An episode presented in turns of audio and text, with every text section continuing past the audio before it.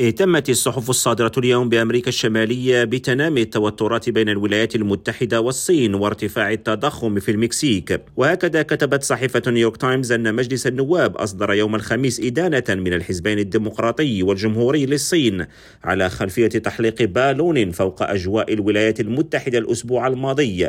مشيرة إلى أن الإجراء تمت الموافقة عليه بالإجماع بعد أن ضغط الزعماء الجمهوريون ضد الفصيل اليميني الذي كان يريد توبيخ الرئيس بايدن على طريقة التعامل مع الحادث. وفي موضوع آخر كتبت بوليتيكو أن حاكمة ساوث كارولاينا السابقة نيكي هيلي ستواجه مجموعة من العقبات للفوز بتذكرة الحزب الجمهوري إذا ما ترشحت للرئاسيات المقررة في 2024 وأشارت الصحيفة إلى أن ما ينتظرها في ولايتها الأم هو حالة من عدم اليقين السياسي الكبير حتى لو ظلت واحدة من أكثر الجمهوريين شعبية.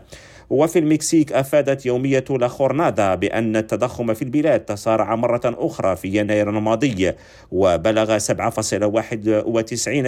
في ارتفاع للشهر الثاني على التوالي مبرزة أن الأمر يتعلق بأكبر ارتفاع سنوي لشهر يناير منذ العام 2001 كريم عويفي راديو نيويورك.